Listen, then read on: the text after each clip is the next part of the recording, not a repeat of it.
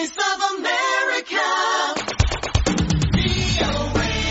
ላለፉት አምስት ዓመታት በኢትዮጵያ የሚማሩ የአንደኛና ሁለተኛ ደረጃ ተማሪዎች የሳይንስና ቴክኖሎጂ ትምህርት ላይ እንዲበሩትና የስራ ፈጠራ ክህሎታቸውን እንዲያዳብሩ ሲሰራ የቆየው ስቴም ሲነርጂ የተሰኘው ተቋም አሁን ደግሞ ተማሪዎች ሀገር ውስጥ የሚገኝ ጥሬ ዕቃ ተጠቅመው በፀሐይ ኃይል የሚሰራ የዳቦ መጋገሪያ እንዲያመርቱ አድርጓል።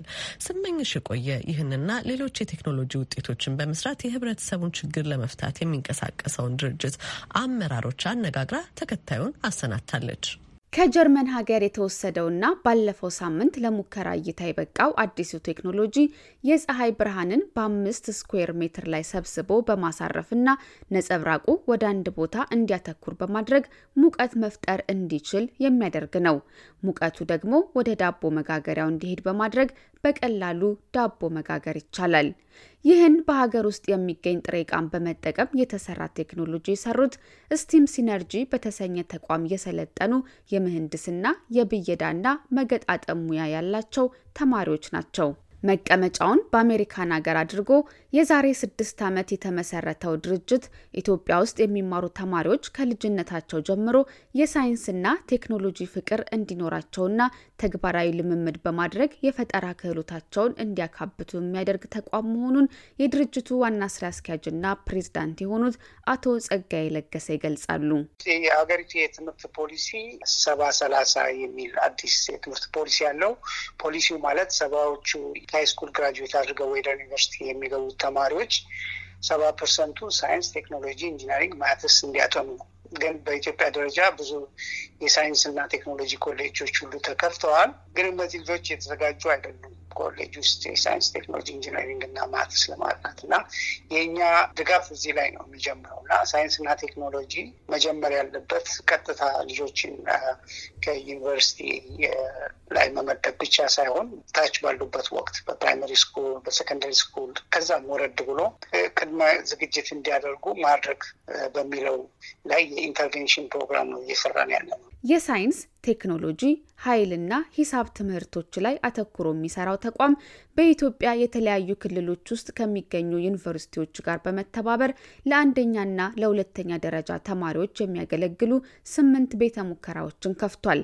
አቶ ጸጋይ እንደሚሉትም ድርጅቱ በየዓመቱ የሚያዘጋጀው የሳይንስ ውድድር ህጻናት የፈጠራ ችሎታቸውን እንዲያዳብሩ ያግዛል። እንግዲህ አዲስ አሁን በጀመርነው ፕሮግራም ምንድን ነው ትምህርት ማስተማር ብቻ ሳይሆን ያ ደግሞ ቴክኖሎጂውን ራሱ በመጠቀም ወደ በአካባቢ ያሉ ችግር ፈችነት እንዲያተኩርም እንፈልጋለን። ስለዚህ ነው ያለውን ችግር በመረዳት ይሄ ነገር አገሪቷን ከ unemployment ሊያወጣልን የሚችሉ አንዳንድ ቴክኖሎጂዎችን transfer የማድረግ ሁኔታ ስራ የሚፈጥሩ income generate የሚያደርጉ employment generate የሚያደርጉ የቴክኖሎጂ transfer ኦችንም እናስባለን። በተጨማሪ በዚህ ላይ ምንድነው skill training እንሰጣለን ያለ እነዚህ ወጣቶች ማለት ነው ወደ ስራ እንዲገቡ እና የራሳቸውን ቢዝነስ እንዲጀምሩ ይሄ እቅድ አለን። ስቴም ሲነርጂ በሳይንስ ትምህርት የሚያደርገው ጥረት አድጎ የዛሬ ሳምንት ድርጅቱ ባሰለጠናቸው ተማሪዎች የተሰራ በፀሐይ ብርሃን የሚሰራ የዳቦ መጋገሪያ ለእይታ አቅርቧል።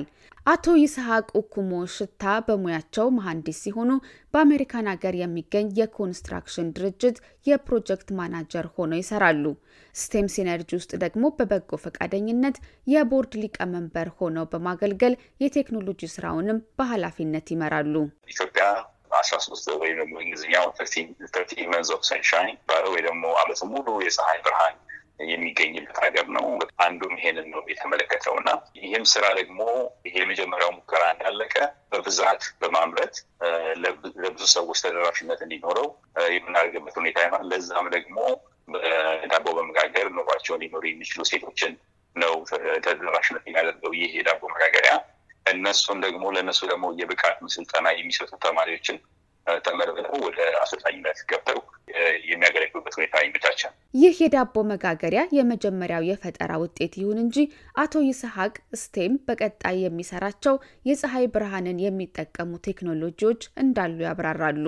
ወደፊት የምናደርጋቸው እቅዶች አሉ። አንደኛው በመስኖ area እናስባለን። ይሄም drip irrigation የሚባለው ነው። እሱን የጀመረው እሱ እንቀጥላለን እና ይሄኛው ዳቦ መጋገሪያ የሚለው ለትልቅ ዳቦ መጋገሪያ አንድ ስድስት ሜትር square የሚወስድ ቦታ ነው። ነገር ግን አነስ ባለ መልኩ ደግሞ በግለሰብ ደረጃ ሊጠቀሙ የሚችሏቸው ሁኔታዎችን እያየን ነው እና ፀሐይን የፀሐይን ኃይል መጠቀም በምንችልበት ሁኔታዎች የተለያዩ ስራዎችን እናስባለን። የስቴም ሲነርጂ ተቋም ዋና ዓላማ ተማሪዎች ስራ ፈጣሪ እንዲሆኑና በአካባቢያቸው የሚገኙ ቁሳቁሶችን ተጠቅመው የህብረተሰቡን ችግር መፍታት እንዲችሉ ማገዝ ነው።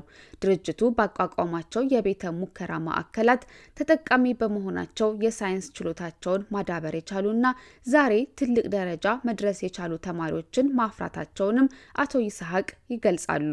ብዙ ተማሪዎች በዚህ በ STEM center ኦች ውስጥ በኩል ያለፉ እስከ ዩኒቨርሲቲ እስከ ድረስ የደረሱ አሉ። እያንዳንዳቸውን አንዳንድ ጊዜ track አድርጎ ወይ ደግሞ የት ደረጃ ድረስ የሚለውን ነገር data ወይ ደግሞ information መሰብሰብ አንዳንድ ጊዜ አስቸጋሪ ነው። ነገር ግን በግል የምናውቃቸው አሉ። በዚህ በ STEM center ኦች ውስጥ በኩል አልፈው በአገር ደረጃ የፈጠራ ችሎታቸው እውቅናን ያገኘላቸው በተለያዩ ዩኒቨርሲቲዎችም ውስጥ ገብተው ትምህርታቸውን ተምረው እድል ያገኛሉ። እንዲሁም በቅርብ ጊዜ አሁን እስከ ውጭ ሀገር ደግሞ እስከ ሃርቫርድ ድረስ በዚህ ፕሮግራም አልፈው በራሳቸውን ጥረት ማለት ነው እስከ ሃርቫርድ ድረስ ዩኒቨርሲቲ የመግባት እድል ያገኛቸው ተማሪዎች እንዳሉ እናውቃለን።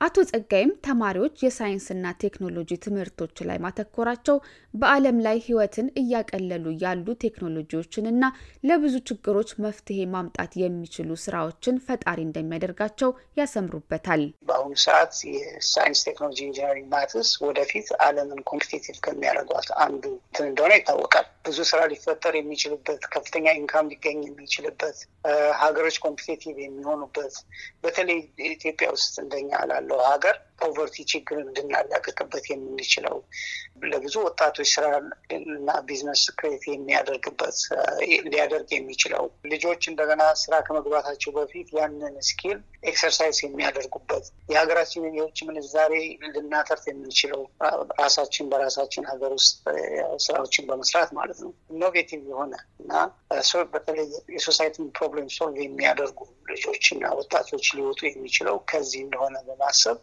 ሁሉም አካል ትኩረት ሊሰጠው ይገባል ብዬ አስባለሁ። ስቴም በአሁኑ ወቅት ችግር ፈቺ የሆኑ ፈጠራዎችን መስራት የሚያስችሉ የቴክኖሎጂና ምህንድስና ትምህርቶች ላይ ያተኩር እንጂ ሌሎች የሳይንስና የሂሳብ ትምህርቶች ላይም ድጋፍ ማድረጉን ይቀጥላል። ለአሜሪካ ድምፅ ዘገባ ስመኝሽ የቆየ ዋሽንግተን ዲሲ show.